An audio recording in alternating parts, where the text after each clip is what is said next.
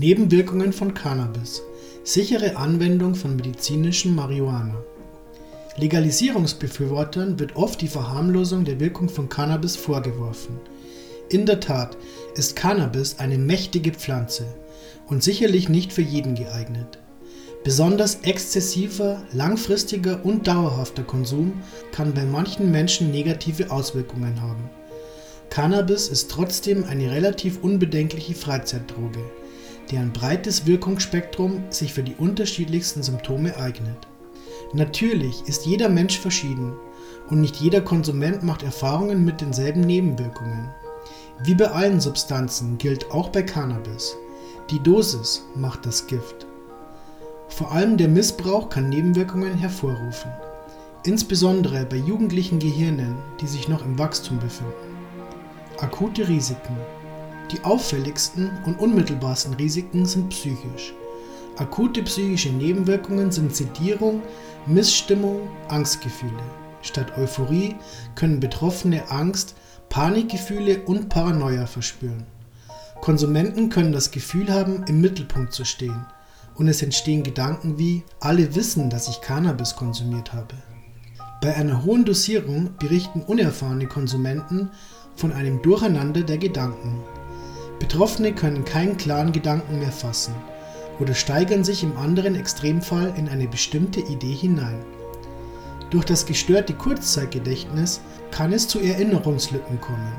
Darüber hinaus äußern sich Nebenwirkungen in Überempfindlichkeit bis hin zu Halluzinationen. Betroffene fühlen sich in ihrer eigenen Welt gefangen. Sie nehmen ihre Umwelt nur eingeschränkt wahr, fühlen sich ausgegrenzt und können sich nicht mehr mitteilen. Zu den physischen Nebenwirkungen zählen Herzrasen, Übelkeit und Schwindel. Dabei kann es sogar bis zum Kreislaufkollaps kommen. Akut können ein trockener Mund, Bewegungsstörung, Muskelschwäche oder eine undeutliche Aussprache auftreten. Risiken des Cannabiskonsums. Nebenwirkungen sind eine individuelle Sache und dosisabhängig. Am besten tastet man sich langsam an die individuelle Dosis heran, sodass keine unerwünschten Nebenwirkungen entstehen können. Von daher ist es durchaus möglich, dass Konsumenten keinerlei der hier angeführten Nebenwirkungen wahrnehmen.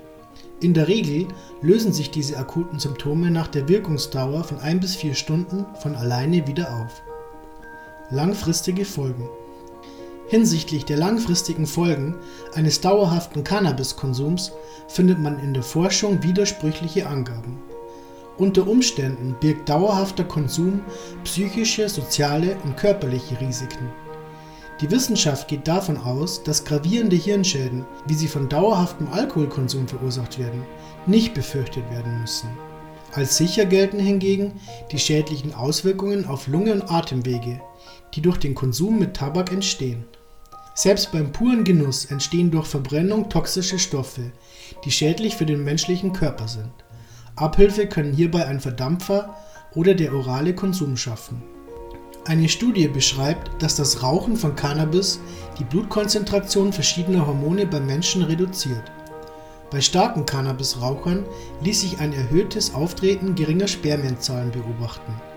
Infolge der beobachteten Hormonveränderung durch Cannabinoide scheint es plausibel, dass ein exzessiver Konsum während der Pubertät Auswirkungen auf das sich gerade entwickelte Gehirn hat. Dauerhafte Konsumenten erleben unter Umständen eine Beeinträchtigung der kognitiven Leistungsfähigkeit. Es sind jedoch keine bleibenden Gehirnschäden bekannt. Cannabis birgt die Gefahr, dass sich Dauerkonsumenten unter Umständen aus der Gesellschaft zurückziehen, sei es durch Gleichgültigkeit gegenüber Schule, Beruf etc oder weil der Cannabiskonsum zu Hause als angenehmer und stressfreier empfunden wird. Relativ unstrittig ist auch die Tatsache, dass nach dem Konsum von Cannabis psychotische Symptome auftreten können. Besonders in hohen Dosen kann THC eine toxische Psychose auslösen. Diese kennzeichnet sich durch Halluzinationen, Desorientiertheit, Depersonalisierung, gestörtes Ich-Gefühl und paranoide Symptome. Nach ein paar Tagen Abstinenz sollten diese Symptome eigentlich wieder ohne Folgeschäden verschwinden. Darüber hinaus geht man davon aus, dass bei anfälligen Personen eine verborgene Psychose durch den Konsum von Cannabis eher zum Ausbruch kommt als bei Nichtkonsumenten. Jedem sollte klar sein, dass THC eine psychoaktive Wirkung besitzt, die sich zwangsläufig in unserem Gehirn abspielt. Regelmäßiger Konsum kann zu einer psychischen Abhängigkeit von Cannabis führen. Dies äußert sich oftmals in erfolglosen Versuchen, den Konsum einzustellen. Symptome eines solchen Versuches können Unruhe, Nervosität, Schlafprobleme, Angstgefühle oder depressive Verstimmungen sein. Die Entwicklung einer Toleranz ist bei regelmäßigem Konsum neben Entzugserscheinungen ein weiterer Beweis für eine milde körperliche Abhängigkeit, die bei weitem wesentlich milder ausfällt als bei Alkohol oder Opiaten beispielsweise. Man geht davon aus, dass ein geringer Prozentsatz eine Abhängigkeit entwickelt. Dabei ist die Gefahr dafür nicht bei jedem gleich groß. Wie bereits erwähnt, hängen die zu erwartenden Nebenwirkungen von der Dosierung und dem Konsumenten an sich ab. Um negative Erfahrungen von vornherein auszuschließen, sollte man im Sinne des sicheren Konsums mit einer geringen Dosis beginnen und sich an die individuelle Optimaldosis herantasten. Obwohl Cannabis eine recht unbedenkliche Freizeitdroge ist, reagieren nicht alle Menschen gleich und Cannabinoide sind nicht automatisch jedermanns Sache.